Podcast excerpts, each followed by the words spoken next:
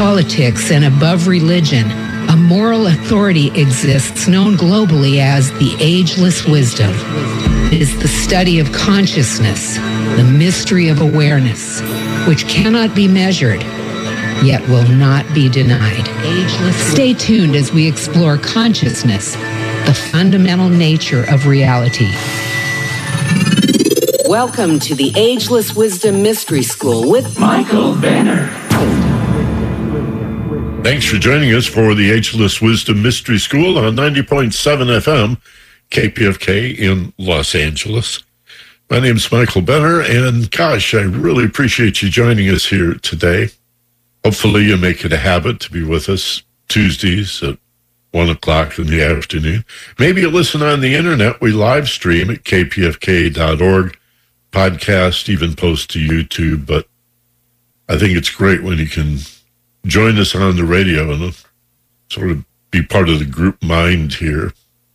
Uh, another great guest for you today. I just want to quickly remind you we're in the final days of our June fund drive. And so if you've yet to make a contribution to KPFK, perhaps your annual contribution or maybe it's time you join Sustainers Circle and uh, ante up 15, 20 bucks a month for radical community radio. There are other stations that claim to be public radio or community radio, but they seem to have no issue with corporate underwriting, and we do. we always have had. So for 62 years, we've never taken money from corporations. And obviously, we're ad free, commercial free, but that means that you're the sponsor. You are the sustainer. So join us at kpfk.org.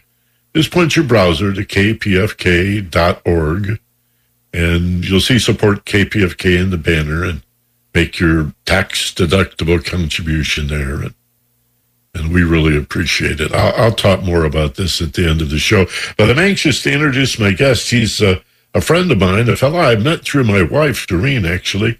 Many of you know Doreen. She had a program on this radio station about a decade ago called Profiles in Peace. And uh, gosh, Kevin, what was it, about 15 years ago that we first met? Uh, 20, I think. Yeah, yeah. it was um, late 90s, I believe. Yeah, I think so. It's hard to believe, losing track of time. This is Kevin Kerslake. You probably know that name. If not, you will by the end of this show. Uh, Kevin is a media guy, but like so many of us, he loves music as well as film. And I just thought we'd do a show today about music and media and about consciousness and what is it that musicians are trying to do? Many of them, most of them, besides having a good time on stage and doing what they love to do. And we could say that for filmmakers and photographers as well. But there is a, a thread or a, a current that runs through the performance of many of these media types, a contribution to the world, uh, an attempt to make a difference. And that's what we're all about here at KPFK. So um, I thought, wow, Kevin would be a great guest to talk about that. And so Kevin, welcome to KPFK. It's great to have you on the air today. Thank you for having me. Great to be here. Now, uh, when I think you, I think of uh, you've lived in various parts of the city, but I think you as a Venice guy for some reason. Tell us a little about the chronology of growing up in in this area and uh, uh being by the beach and surfing and skateboarding and and sort of how that all led to your interest in video and eventually music. so I grew up pretty much in the heart of the city. Um, went to school uh, in the valley. Was bussed out there actually um, every day, and then um, and, and, I spent a lot of time. My father was an athlete, pro athlete actually. At one point, uh, he played for the White Sox, and I was sort of following in his footsteps and played traditional sports, but you know, in the in in the sort of like the sweet spot of my youth, uh, skateboarding sort of blasted back on the scene, and that um, you know, I'd already been skiing for a bit, so I, I it sort of overtook, I think, all the traditional sports-minded dreams that I had, um, and and then I ended up actually moving to Mammoth, right, right at the in the beginning of junior high, and so being set in the outdoors. Um, you know, the, the mountain is right outside our door, basically. Um, you know, that, that sort of turbocharged all those, all those dreams. And my father, I moved up because of a divorce. And um, my father went to Malibu. So I was pretty much mountain and beach guy. uh, you know, skateboarding was, was, you know, that happened in both places, right? But, um, and that was right uh, you know, the, the, the big ticket item in that world at that point was was uh, you know all the, the, whole Dogtown scene blew up. So, you know, I was completely obsessed with skateboard and everything they were doing in Venice, and and and uh, I didn't know those guys at that point, but but um, you know they were sort of my heroes, the posters on the wall, and so I right around the same time, my my mom gave us kids a Super 8 camera, and I hijacked that. and and then just started making Super 8 films of all the sports of all the things I was doing, right? So with friends the as the athletes, you know, the sort of stars of the film, and they were just homegrown films. You know, they weren't they were never released or anything at that point. But I'd edit them, and you know, it, in my bedroom, and um, you know, was pretty pretty obsessed from from junior high on with film and action sports. And, um, and how music basically fits into that is my grandfather was a composer. So we had music, you know, he wrote, he grew, cut his teeth on Tin Pan Alley and, and uh, ended up writing, he was writing for, he wrote a bunch of songs for Irving Berlin early on before breaking out on his own. But music filled our house, you know, throughout my youth. And, and those were obviously older songs, but you know, my obsession with with with rock music, especially, um, was was you know that was sort of in the DNA. it's going to happen at one point. So I think that you know when you whenever you're making films, you obviously start thinking about soundtracks. So I want to I want to go back to your granddad. I don't want to give him short shrift. This is a big deal. Your your mother's father, right, was Walter Donaldson. Correct. Yeah. Now, Walter Donaldson, my God, it's like this guy invented pop music in the in the uh, Tin Pan Alley days. I mean, songs like uh, "My Blue Heaven" and uh, "Carolina in the Morning," "Riptide." My God, he wrote "Riptide." Um, you're driving me crazy. Uh, yes, sir, that's my baby. uh, we know all these tunes, so it's decades and decades uh, ago. I'll see you in my dreams. What an incredible uh, melody. Even how you're going to keep them down on the farm. What an exciting period this must have been for people that don't know about the Tin Pan Alley era in New York City. What was that about? What was Tin Pan Alley? Well, it was just a it was a an area in New York which was heavily concentrated um, with all the songwriting, all the music that was that was being made. So um, you know, at different points in time, it was a it was a street, it was a it was a neighborhood, it was a building, even with the Brill Building. So it really was just this, the, you know, ground zero for popular music at that time. So you had all these different amazing artists, you know, from Irving Berlin to the Gershwins to um, my grandfather and all the all the other artists that he worked with.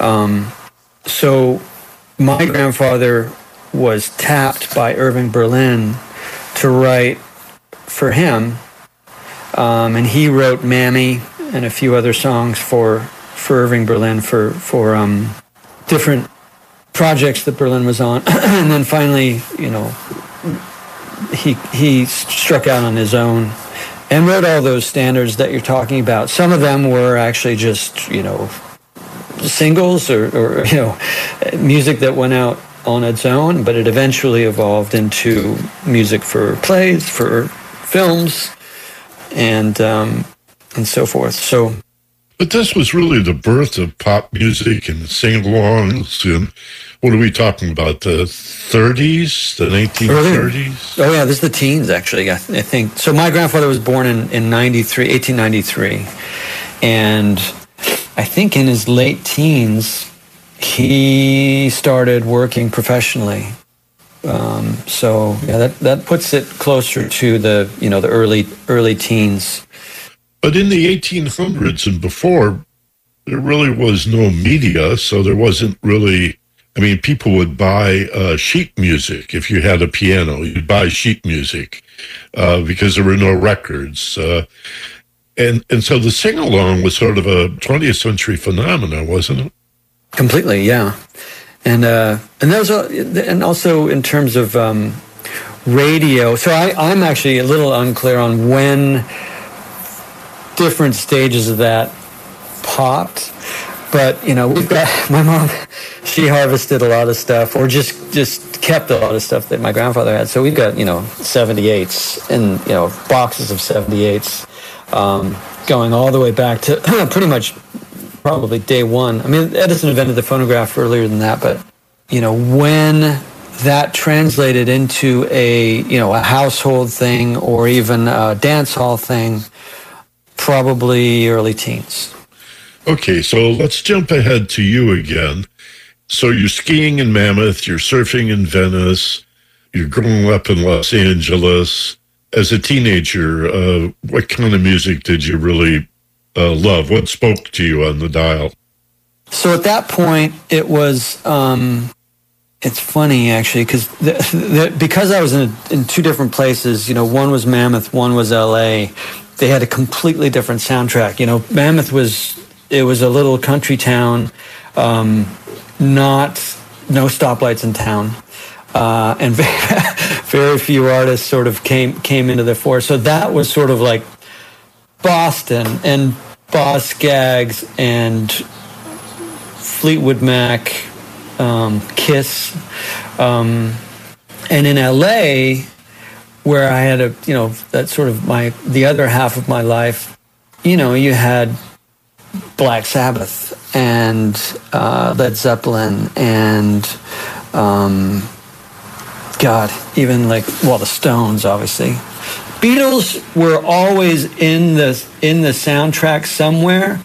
I felt like even at that point, it was a little poppy for my taste, but as I've gone on in time, it's just like, holy, what genius, what just monumental genius that band had.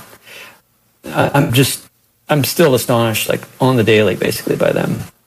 Well, I remember uh, I'm a little older than you, and the Beatles and the Stones sort of bracketed. The Beatles were the the good guys, the pretty boys. The Stones were the bad guys, you know. Yeah. And um, I think that was deliberate positioning, actually, uh, by those two. They, they, they knew what they were up to, but um, then the the punk scene uh, came out of that, and uh, the, there's so much to talk about here. Again, I'm trying to get a feel for when you were skiing or surfing or skateboarding. Uh, I know you were influenced by those Warren uh, what, what were they called? Warren Miller films? Warren Miller, yeah. And Bruce Brown. Yeah, so what was, was the soundtrack you had in your head when you would ski down a slope or catch a big wave? Pretty pretty rock driven. Uh, it's funny, like, you know, Kiss and Led Zeppelin and the Rolling Stones were probably the big ones. At, at that point, um, even though there was a lot of other stuff that was happening in other parts of the country. I mean, because the if you look at it time wise, Iggy Pop, Velvet Underground, like all those bands I came to love. Uh, a little later, those were all happening at the same time. The Ramones, right? So, but that didn't make it into my consciousness actually till I came down back down to LA for good, which was in the sort of late late '77. So, but those guys had already been at work. Um, and then at that point, geez, just the, the, the revolution that was that was like sort of like the post 60s revolution. It just felt like it really got in a fast lane. And, and LA just exploded with a, an amazing array of, of music in, in the underground scene. It wasn't long after that that MTV occurred, and um, out of that came a demand for music videos. A band had to have a, a record with a strong single or two, and they had to have a video. And how did you take all these interests that you had and channel them into producing rock videos for MTV and promotion and for aspiring videographers or film directors who are listening? How'd you make that transition? How'd you get started in that? You know, the, the, the future wasn't certain with a lot of that stuff. I mean, MTV was popping, so a lot of it definitely was on the radar for a lot of people. It wasn't on mine because I was really more interested in making films. Like I had gone to film school expecting to be the next Warren Miller or the next Bruce Brown. And because of a, uh, a technical error at the lab, when a film, when all my film came back black, I had to basically, I had a few days to, to rescue what was uh, sure to be an F in the class because my journey down to Mexico had come back like every single frame was black. They, they had the film had been exposed. So i just pivoted right away to like okay well i'm just i gotta go to a story i've got to create something because the film's the uh, you know the, the, my project is due the surf's flat and i have no idea actually how to rescue that other than to create a story shoot a story edit it real quick, and then you know get it into class on time. So that was just a complete uh, um, sort of stroke of fate that walked me away from action sports into story experimental film narrative film like all those sort of different iterations of film so I was still on that path to just like I want to I want to make films, you know, big films that you know that are in theaters, and meanwhile all this other stuff with MTV was was going on. But I had known a lot of bands just personally, you know, been fans of them, had the opportunity to meet them, and I was working with Kim Gordon from Sonic Youth, who was like uh, my favorite Sonic Youth songs were sort of her speak sing songs, and we did a sh- uh, short segment for one of the films that I did, which was based on one of her songs. So the band saw it. This is like this is part of a whole feature that I was like. Uh, I had a patron of the arts basically support me after graduating from college, but just because she liked the student film that I did, and she's like, "I'll give you money to do a you know a featurette." So Kim was in that. The band saw what we did together and they said, hey, that would make a pretty cool music video. What if you just put, there was like 10 seconds or so of black in the middle of it deliberately, um, where a train went into a tunnel and we were sort of in the tunnel for, you know, 10 or 15 seconds. What if we put a, uh, an image of the band playing live in that slot? And I said, yeah, we could we could do that. So they handed me a VHS, which is like crinkled tape. You know, there's it's folded, it's static, it's you can barely see them because it's shot in VHS from the back of the of the of the house. And they loved it. They sent it to MTV, and all of a sudden it became a closet classic. And all the music at that point on MTV was like it was relegated to two hours on Sunday night, which was this show they had called 120 Minutes. So all the underground bands that that I loved and and even knew um, that's where they ended up in the MTV universe. Everything else was big hair, pop, uh, you know, just like the corporate rock, basically, right? It was it was uh, that was that universe, and that was like, in a sense, to me, that was the villain. Like everything that they had in mainstream programming was like, I was I was young and an idiot, but I was also just like violently opposed to to all that way of doing things, right? Corporate film, corporate rock, you know, all that stuff. So, anyway, that basically just like the film project that ended up being black, that walked me into a different type of filmmaking, this experience sort of walked me into a different format uh, of working in. And so I just went with that. we had the same issue in radio, of course. Uh, I came out of underground radio in the late 60s, and uh, we pulled our own tunes, put together sets of music, did themes, and uh, crazy things like playing entire sides of albums. And then little by little, a corporation sees a good thing, but um, they regiment it, they, they bastardize it. You know, they next thing I know, we're pulling three by five cards out of a box, you know, and just went downhill from there.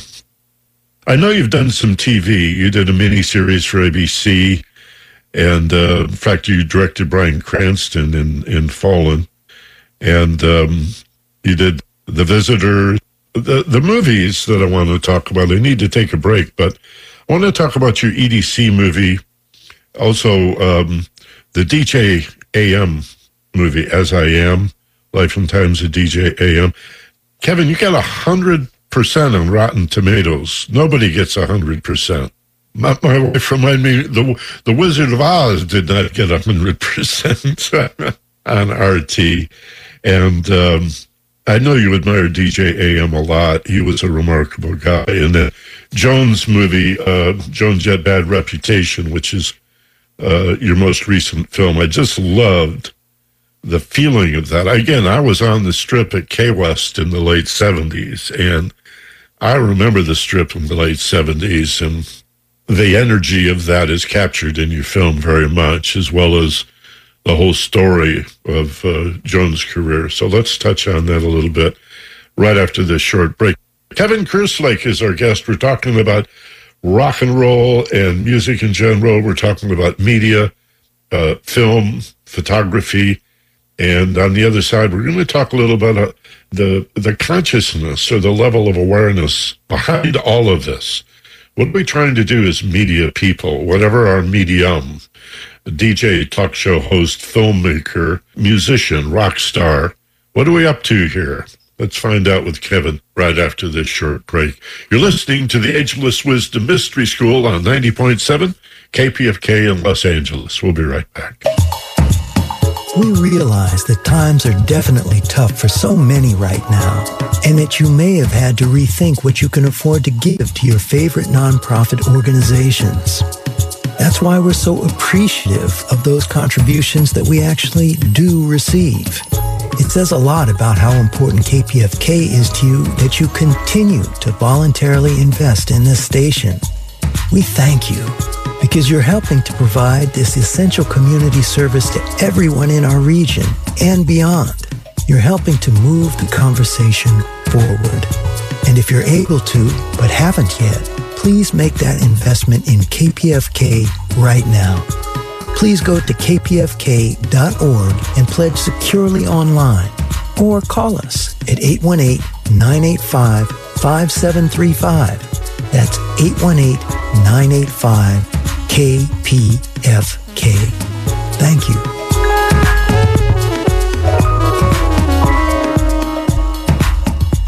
KPFK on your radio. This is the Ageless Wisdom. I'm Michael Benner here every Tuesday at one o'clock, and uh, we're talking to Kevin Kerslake. He's an LA guy and uh, real well known filmmaker, not only for his rock films but his feature films as well.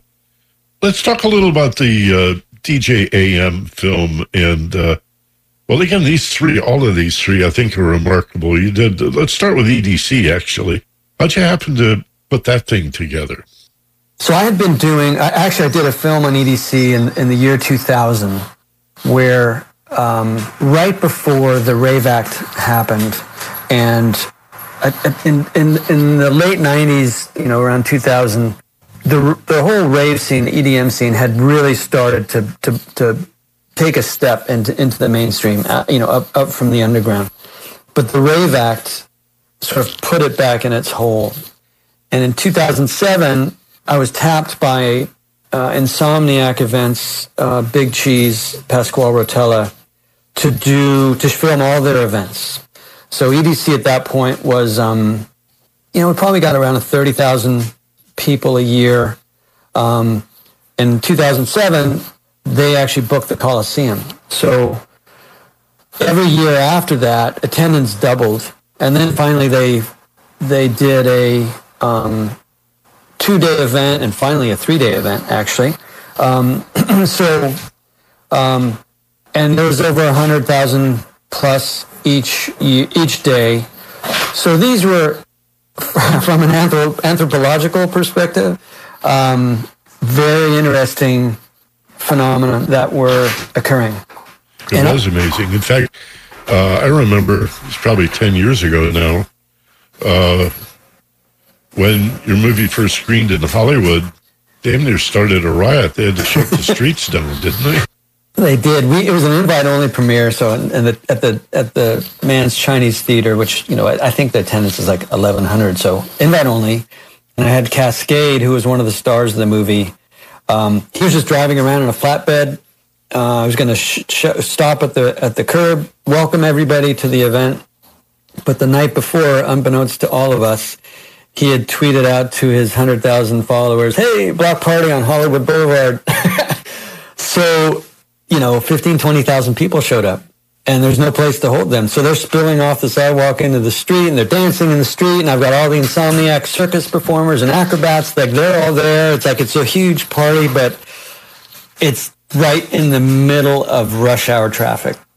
So, you know, the LA, LAPD called out the riot squad. So they showed up. They were shooting people with rubber bullets and sandbags women who were showing showing up in like evening gowns with heels were one of them got a was in a chokehold. Um, she couldn't, you know, her feet weren't even touching the ground, and uh, it was total mayhem. So um, yeah, we lost. Ninety percent of our theaters actually were uh, they pulled because we weren't even out. That was just the premiere. The next the next night we were supposed to be in 600 theaters across the across the nation and um, 90% of our theaters were lost. Um, so it just ended up being catastrophic on a, on a, from a business standpoint, but it was pretty amazing experience. Well, it's so wrong given that uh, EDC concerts were among the gentlest and most fun loving, incident free events in, you know, contemporary music. There were no mosh pits. There was no violence. Uh, those shows were. I mean, the cops would end up join. The security people would join in. yeah, we have interviews actually in that in that film with some of the top dogs at LAPD, and they were just they expressed nothing but love for that whole scene. I think that one thing that well, there are two things I think that they were that they found alarming. One was you know, drug use, and there were occasional deaths at those events um, because people were just messing with stuff, not, you know, and, and, and they ended up just on the wrong side of the of the experience, and those were, you know, tragic and you know terribly unfortunate. And the other thing I think was, you know, this was was a building community. Um, I think even probably more concentrated than what you saw with with rock and even hip hop when they were when they were popping that there was a very cohesive community and parts of it were interested in elevated consciousness and um, and I think when you when the cops and you know the authorities start to see concentrations and numbers uh, like that, they start to feel like they're losing control we keep saying EDC. I should mention that uh, for those who don't know, that is a reference to the Electric Daisy Carnival. And, um, you know, up until this point, or a little before it, a DJ was somebody who played records on the radio. And then DJ took on a whole different meaning. And so it is with your, uh, the film we mentioned before that it's 100% on RT uh, the life and times of DJ AM. How'd you come to know him and, and get that footage and do that film? He he um, was uh, you know, a really rising star in that world, and, and everything that he had a number of firsts on his under his belt. Uh, he was the first DJ to um, play the Super Bowl, to um, you know, play the MTV Awards, to make a million dollars, sign a million dollar contract, and then sign a two million dollar contract, and so forth. And and he had a you know, sponsored by Nike and all these things. But I think that what's really astonishing about him was that he, he, had, a, he, had, a, he had a tough upbringing. Um, he didn't have any connections in the music world, so he really cut his own path. Um, he had a razor sharp wit, and you know his mind worked at lightning speed, and um, and all of this fueled a very very dense sort of DJ experience. Um, rapid fire um, you know, it wasn't like sort of put the needle on the on the record and you know come back three minutes later and and then and then do your thing. Like he was changing things up every five or ten seconds, and and and um, it was it was it was quite a, quite an experience. And he had a really lovely soul. He had some addiction problems that he that he conquered, and he really became the poster boy for recovery, and um, and helped a ton of people um, in that regard and then in 19, um, 1988, he, he was in a plane crash with Travis Barker and four other people. And Travis and AM were the only survivors. And the trauma uncorked all of the demons that he had really sort of wrestled to the ground. And within, within a year of that, he, he was dead from overdose. He went back to using. He went back to using. I mean, trauma opens that door again for yeah. for, for people in that world. But yeah. I had I had shot his first show back, um, which after the plane crash, which was Hard Halloween, and then or Hard Haunted Mansion, and then um, and then I also shot him playing at EDC the following June. So I had footage of that of both those shows pretty extensive footage because I was doing. I mean, some of the shows that I was shooting, there were like fifty or sixty cameras on uh, at EDC. So that you know, we had incredible coverage over over the over five stages. But um, the one thing that actually compelled me to make that film, in, addition to to just him being a pretty amazing subject, is that I had lost a lot of friends in the music world um, you know, I'd, I'd worked with Kurt. Um, I can't remember actually if Scott Weiland actually had died before this or not, but uh, a lot of other musicians who never, they didn't end up on the right side of fame and, and fortune and addiction. So, in my feeling is like this story keeps happening. Even people I don't know, Michael Jackson, you know, all these, all these different, um, incredible artists. And and it's like, why this story keeps happening and nobody's doing the, the deep dive on, you know, what these, what of all the circumstances that are at play on a psyche like this, a vulnerable psyche. Um, and, and so when the family asked me to make the film, I just said, yeah, it's, I, I'll, I, would love to make the film after some hedging and hawing, hemming and hawing because I didn't want to be controlled by you know, a family story. They gave me Final Cut, and it was also because I just like we need to tell the whole story. Like that's why this film is going to be important beyond just AM himself is just the fact that it's truthful about all these different circumstances. So anyway, we agreed on all that, and, and they said that's the film that needs to be made, and, and so off off we went. Well, I think that something is very different about the DJ AM film you did and uh, the Joan Jett film as well, Bad Reputation, as opposed to EDC. All three have incredible energy. In fact, I must say the editing on the DJ AM thing is incredible because it really captures his energy. Uh, so does the Joan Jett movie. But in the DJ AM and Joan Jett movie, we see the humanity, the human side of these rock stars coming forward we get a sense of the lifestyle, how frenetic it is. Um, and as exciting as it can be, it's also traumatic, you know, life on the road. And uh, there's a lot of money involved and a lot of opportunity and a lot of hangers on. And um, again, like I said, it's exciting, but it, it's also at the same time uh, a horror show uh, that I think you capture this energy very well in these films. And again, I want to talk a little about Bad Reputation, the Joan Jett film you did most recently. But let's go to this idea of consciousness and your consciousness as a filmmaker and the people you've worked with. I mean, you've worked with Nirvana, the Rolling Stones, Stone Temple Pilots, Green Day, so many bands that we know. So you know these guys, these men and women. Why do they do what they do? Why are we doing what we're doing in media for the most part?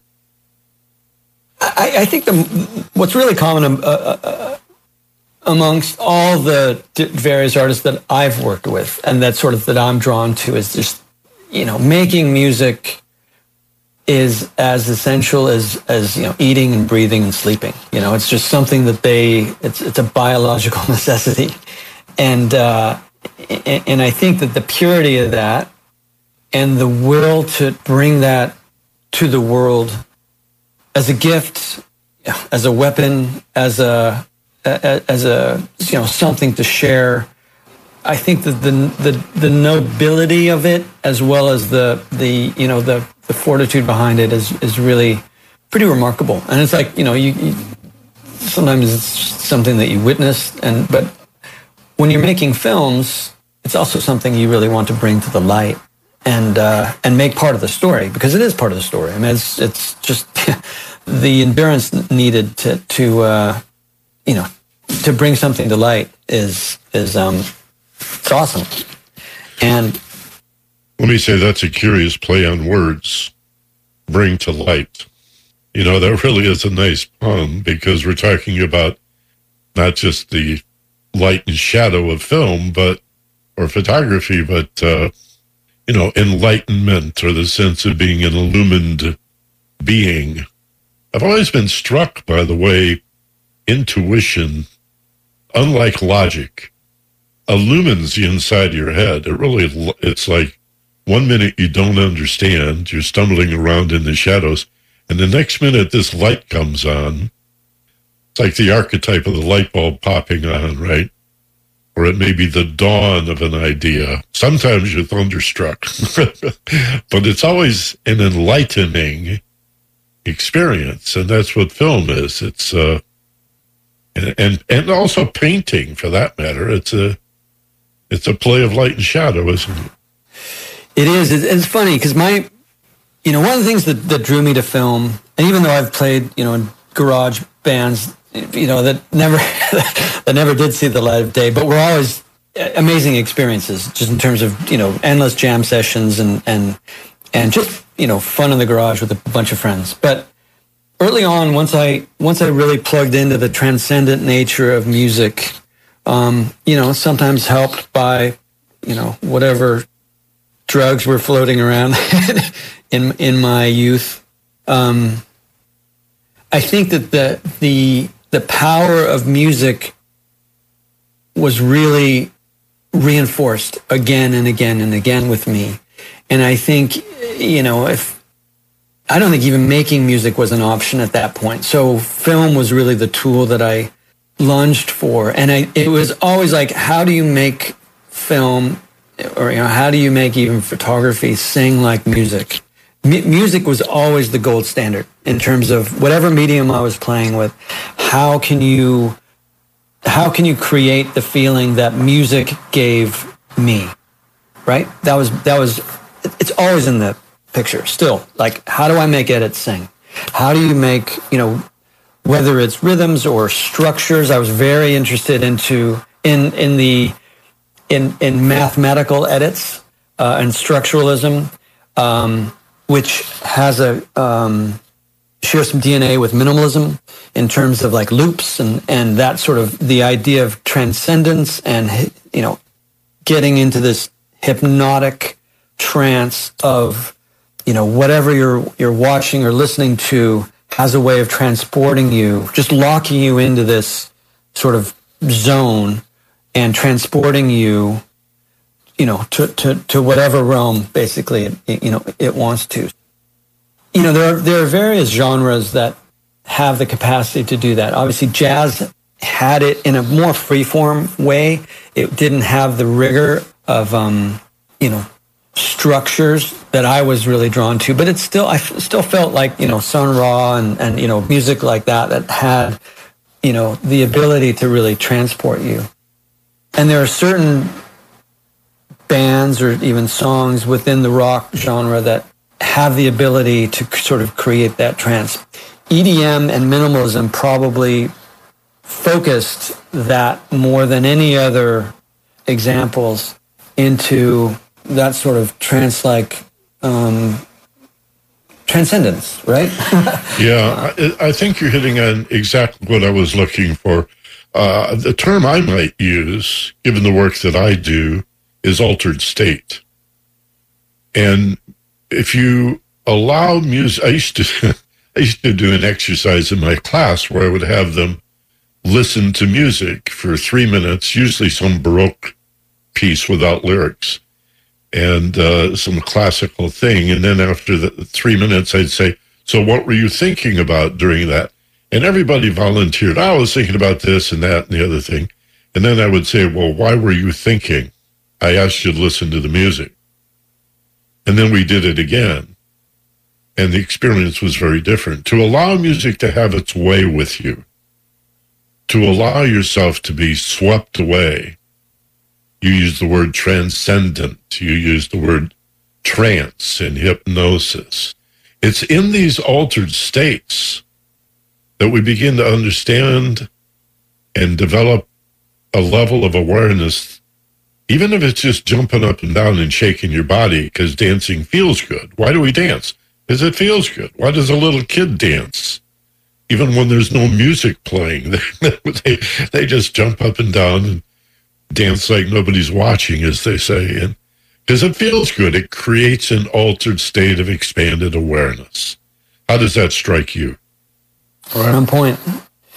Yeah, I think um, if you can strip that experience of words for the most part, you know, you're really in a realm of, of, of rhythm and images, um, imagination, and um, you're dropped into this current that takes you, and and the ability to just go with that, to let go, and, and it, it's it's in the self in the sense sort of you know taking the self direction out of it and uh, letting yourself be carried away. I think is a big. It's a it was a huge. I mean, it's still sort of the the ideal state. I think when you're listening to music. You know, it's it's um, that's the place you want to get to. You know, we have all these people, other distractions. Yeah, that's why a lot of people like headphones. I think or earbuds is it uh, it's a way of isolating you from the crazy world to take you inside to the whole interior experience of listening to music. I've always thought it odd that fundamentalist religious people, whether they're Christians or Muslims or Jews, uh, even in the East, you know, strict Buddhists say music is bad. and I say, are you kidding? Music is love, man. Heaven is filled with music. Why do you think angels have harps? I, have always found that idea of, uh, I guess they find dancing too carnal or something, you know, too uh, of the body. Well, yeah, and anything that is you know, filled with joy is suspect, right? It's so. got to be bad. touch on, uh, we just got a couple of minutes. I want to touch on this great Joan Jett documentary. It's not really a documentary, but it is in a way. Uh, how did that come about? How how'd you get together with Joan to do this? I had done a vi- uh, video for Joan a, a, few years before we actually hooked up on the film. Um, but and she was great to work with. I loved her team. Obviously, just like there's nothing you can't love about her. Uh, you know, it, it's uh, so they had um, taken a stab at doing a doc, um, or they just compiled a bunch of footage and they just really didn't know how to put it together. You know, in in in in, in the way. So they tapped my editor, Joel Marcus, who also cut the um, the AM doc, and he, we worked a lot together. And um, and then he pulled me in uh, to you know do interviews and and and it sort of graduated to to the film needing more direction and and that's where I came in in terms of you know what that's what directors do I guess. It's just they they they give these projects direction and and and so um, I joined the team and um, yeah I worked with her it was amazing like everybody actually in that team at Blackheart Records and you know her her writing partner um, Kenny Laguna. Um, just they're all just amazing people, just really, really solid folk. So, I mean, that's a story that, especially at a time, it ended up being, you know, right around Me Too, the Me Too era, the dawn yeah. of the Me Too era. Yeah. So, and she's like a you know feminist manifesto in the flesh, and and and uh, it was just like all the stars aligned, to be honest. Well, she certainly epitomizes the authenticity, um, how can I say, the sincerity, the honesty, the integrity, the upfront, in your face, no BS attitude that I love about everything we've been talking about today. I think, just speaking for me, that's what rock and roll has always represented. You know, when you're a kid and nobody understands you, at least you've got your record player in your room I'm dating myself. My my, my CD player, my iPhone, whatever. But uh, there's that great Brian Wilson tune that the Beach Boys recorded in my room, and uh, it's like pop music and rock and roll was my first affair, was my first experience with politics and romance and everything. It was the freedom that I was looking for when I was a kid growing up in rural Michigan with no culture, just endless farms. So I love what you do. Um, I love the industry. I love everything about it. These movies are available, I suppose, on uh, Netflix still. What's the best way to see Bad Reputation or the DJ AM or EDC? Yeah, right now the DJ AM doc is only available through Vimeo. We're actually doing an extended edit right now, which will be out later in the year, um, with all these cra- you know, hundreds of hours of bonus footage. It's it's going to be pretty quite a package. um, I think Joan Jett, though, the Bad Reputation uh, film is is you know the usual suspects: Amazon, iTunes, uh, Google Play. Um, don't know actually where it is in terms of streaming, but um, you can get it at at uh, you know at the other at the other outlets. Do you know if Joan's still touring? That uh... oh yeah yeah, she's she's she's uh well obviously COVID put the crimp on everything, but I think that she's she, she might even be out on the road right now. Yeah, I think she may be. Well, Kevin, uh, thank you for for joining us today. This uh, has been a lot of fun, and when Doreen suggested that I do this kind of show, you of course were the first person we thought of, and I know you and her are working on a project to be announced, so we'll not say more about that. But it's a uh, I, I, love knowing you and uh, having an inside uh, exposure to your body of work, and, I just want to thank you for being here and wish uh, wish you the best to you and your family, and maybe we can do it again sometime.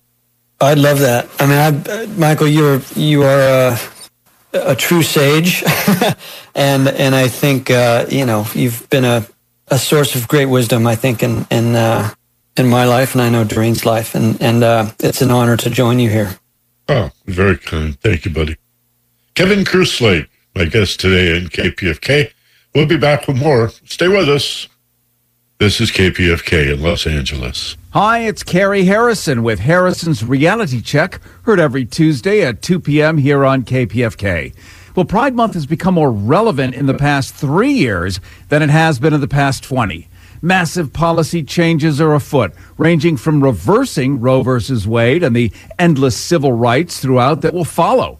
Gay marriage will likely be in the crosshairs. Voting rights, already perilously dangling on the precipice, will further be blemished. And 61% of the human population, women, will see attempts to further reduce their range of motion.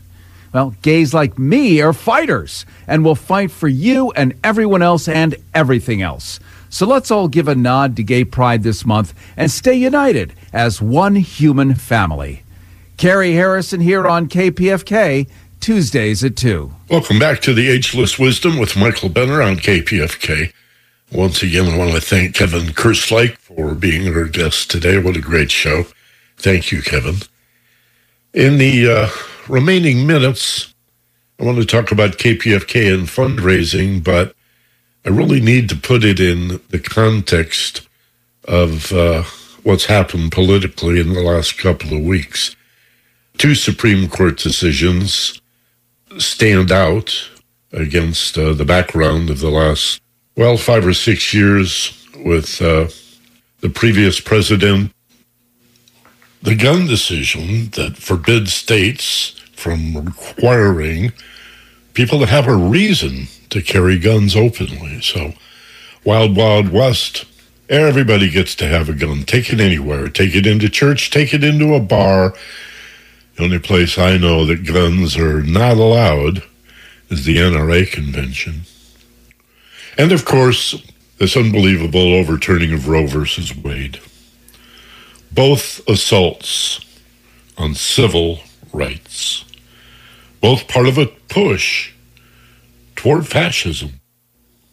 And I suppose uh, someone better versed in history than I could even go back to uh, the early days of World War II to stay out of the war in Europe because they really thought Hitler was a pretty good guy.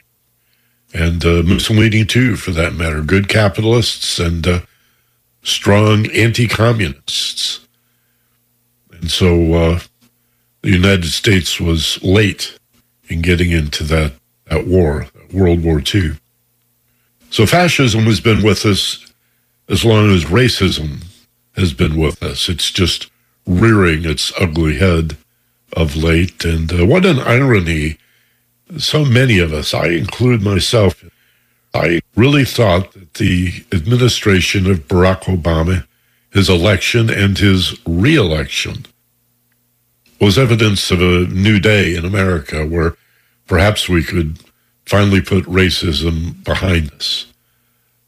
But instead, it triggered a round of nationalism, of white supremacy, of a fear of democracy by an unholy alliance of extremely wealthy capitalists who like the idea of oligarchy. They like what's happening in Russia. And oddly, at the other end of the spectrum, a, shall we say, uh, low information voter.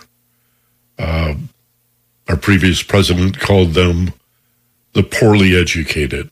People who are acting out of fear, and their nationalism is rooted in the fact that because of where they live, they don't encounter much diversity at all. Everybody's in, in the so called red states, the flyover states, and of course the South, given its history with slavery.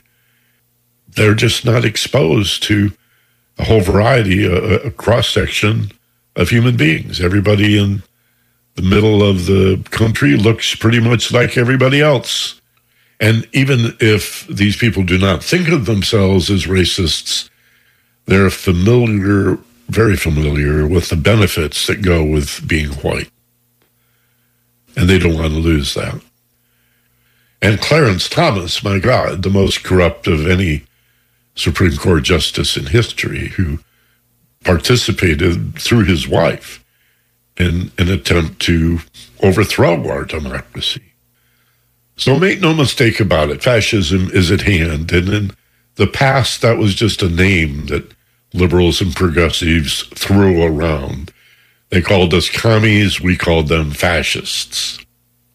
And I see the commercial news media even beginning to use the, the term. You know, it took mainstream newspapers and broadcast media well over a year to use the word liar in referring to the then president. Liar is a word journalists learn in school not to use. And racism is another word that you're told you do not use, like the N word. You, you as journalists never use these words.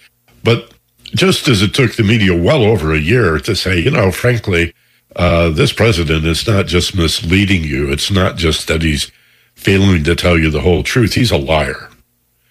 And they counted the lies. And it was like, what? After four years, 35,000 lies. it's like half a dozen a day. I think in the same way, it's going to take a while. We're beginning to see it for the media to say what's happening on the right has nothing to do with conservative politics. This is fascism.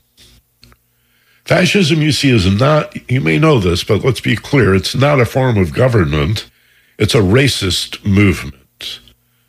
To talk about fascism and racism is to be redundant. They go hand in hand. You see that with Hitler, you see it with Mussolini. You've seen it elsewhere. Wherever racism is encouraged and allowed to flourish, there is a push for authoritarianism and an opposition to democracy and freedom. And I suppose we could say it's sort of a chicken and the egg. The opposite is true. Wherever there is fascism, a push for authoritarian government, opposition to democracy, you'll find racism, particularly against people of color and Jews, the Jewish people. And I know it gets complicated if you're a binary thinker, you have to choose sides you might be horrified by the excesses of the Israeli government. And you get to be. And that doesn't make you an anti Semite. And now the decision by the U.S. Supreme Court to overturn Roe versus Wade. Why am I talking about this on the show about consciousness? And what does this have to do with KPFK and our need for you to support this radio station? The need for a radio station that is progressive, radical, not afraid to offend people with the truth, has never been greater. Our need for you to support us has never been more imperative. This is community radio. You're listening now. You are a member of the community. This is your radio station. So, what do you want to happen? Do you want to see this radio station grow and prosper or fall by the wayside? See its impact diminished. Support us, would you? Help out. Keep this radio station not only on the air, but thriving, bringing you information, news, commentary, and entertainment too that you just won't get anyplace else. Would you pick up the phone right now and call 818 985 5735? 818 985 KPFK and say, I want to make a contribution or a donation to KPFK of $100, $200, $250 in annual donation. Or ask about the Sustainers Circle, where you can contribute $20, $25 a month, $10 a month, 15 you won't even miss it. Make that contribution every month, painlessly. It'll be right there on your bank statement. Show it to your tax guy at the end of the year and support what supports you. KPFK.org. That's the fast, easy, slick way to do it. KPFK.org and look for support KPFK in the banner. Make your donation today. You'll feel really good about it. You can be part of the solution. Thank you so very much. I want to thank my producer, Mark Brisky. Invite you to stay tuned for Carrie Harrison. Check out my free Sunday Zoom class at michaelbenner.com and join us next week at 1 o'clock on Tuesday for the Ageless Wisdom Mystery School. Be gentle, love life, and take care of each other. From Los Angeles, this is Michael Benner on KPFK.